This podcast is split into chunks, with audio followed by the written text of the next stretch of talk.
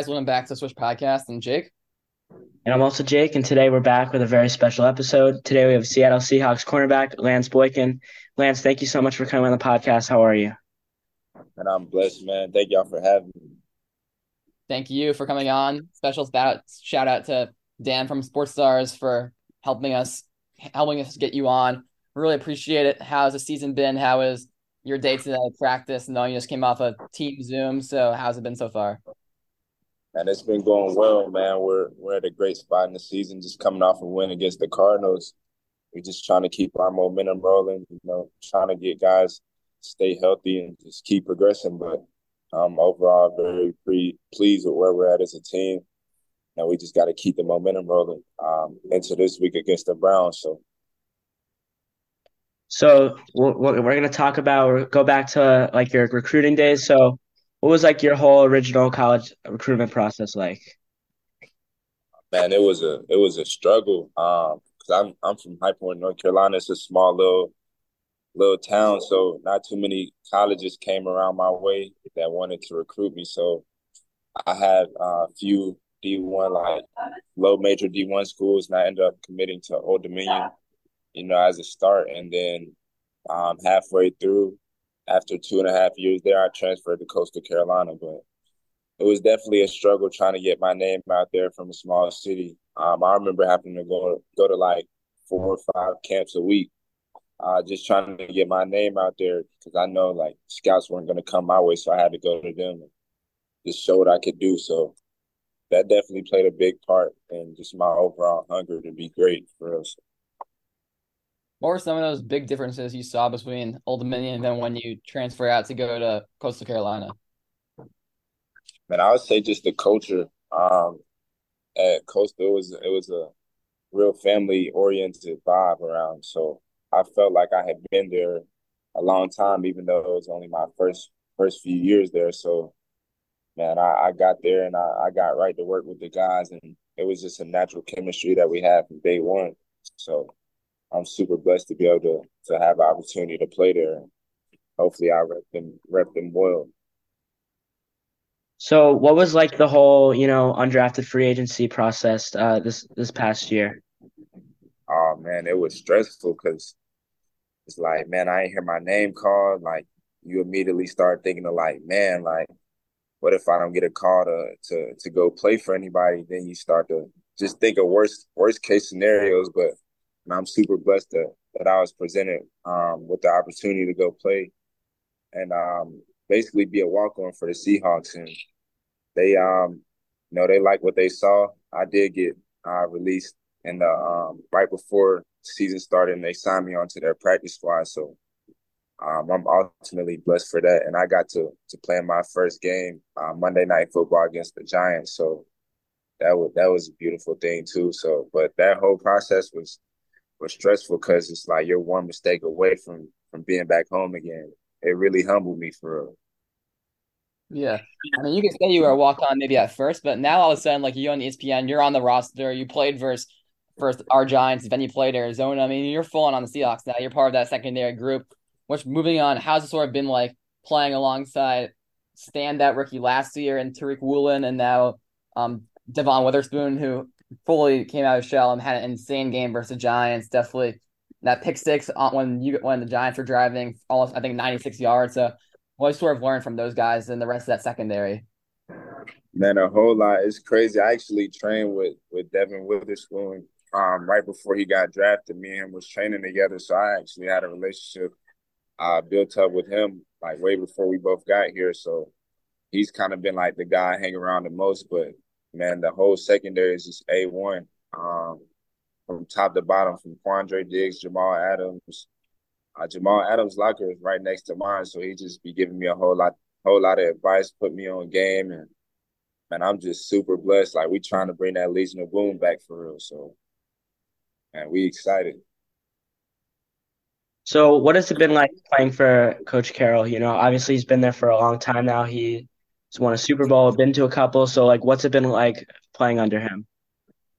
Oh man, you can't ask him to be under a better coach. Like, he's he's got a young soul. He's out there running around throwing passes to us. before practice, just full of energy. And it's like, man, like who wouldn't want to play for a guy like him? He keeps the atmosphere like super light and super fun. We it doesn't feel like work when we come into the facility. It just feels like, man, we just having fun and, and we getting our getting our work done at the same time. So man, hats hats off to Pete Carroll, and I'm I'm super grateful that he was able to take a chance on an underdog like me. So, and I I love it. Going to like keep talking about that whole coaching system you've played for in Seattle. You're also playing under Coach your defensive coordinator. So what have sort of learned from him, and how is he like sort of of how he sort of evolved as a player, going from the practice squad now being part of the act- active roster, and how he sort of learned to you know improve your game.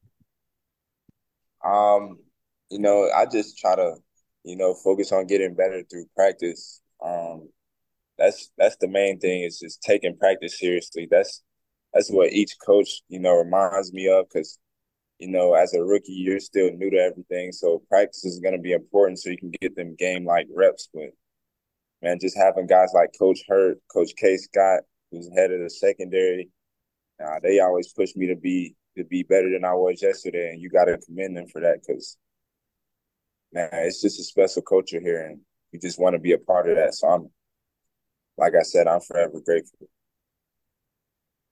So talking again about you know your your first NFL game against the Giants, you know what was it like going into one of like the biggest stadiums in the NFL, MetLife Stadium, and kind of playing in a big environment there? I was crazy. Like that was my first time playing, and it was on Monday Night Football. The the stadium was packed, and it was just super electric. It's like man, I really used to pray for for times like these, like to come out that tunnel and just have that Seahawks colors on. It was it was a dream come true. So, and I'll I'll definitely remember that one for the rest of my life. And man, I just it's it's so much satisfying when you just realize how much work you had to put in just to to get to that point and to be rewarded to play on ESPN in front of everybody, man. Like, and you just gotta love it.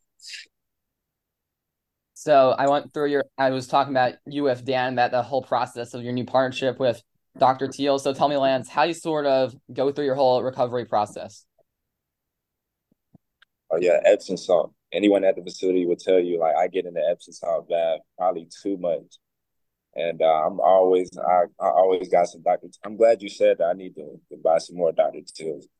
But um, yeah, I'm always in the Epsom salt bath. I'm always taking ice baths, and like I'm probably the last one to leave the facility every day because I make sure I take care of my body because I'm I'm trying to be in this game a real long time. So I want to go ahead and establish my recovery habits, get massages, do different things like that early. So I set a good foundation for for years to come. So, kind of talking about, you know, like kind of the process now, like what's kind of like a like a practice like for you during the week leading up to an NFL game? Um, uh, we have a thing called Competition Wednesday, which we have practice tomorrow, and uh, that's the day where we just compete. You know, we, we roll out one on ones, uh, we're out there battling. You know, I'm shutting everybody down per usual. But um, it's just a competition field practice where everything we do, we're competing and we're trying to beat the man in front of you because that's ultimately what the game comes down to. So uh, the one thing I will say, like practices are a little shorter in the NFL than they than they were in college. In college, we was out there two, three hours, but in the league, you know, you get in, we compete against each other and then we get out. Like it's, I kind of like it that way. It's it's a lot better on your body, but in terms of competing, like you won't find a bigger competitor than me because I just want it way more than anyone else does.